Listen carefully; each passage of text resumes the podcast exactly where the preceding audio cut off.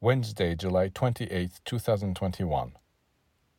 Most people wait for their vacation to rest, but they actually return from their holidays completely drained because they spent all their physical and psychic energies lazing around, or else in useless or demeaning occupations.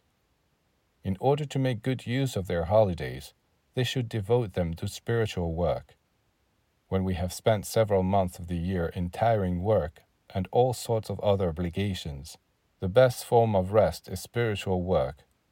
Praying, meditating, purifying oneself, living in peace, admiring the hand of the Creator in nature, and filling one's mind with divine matters.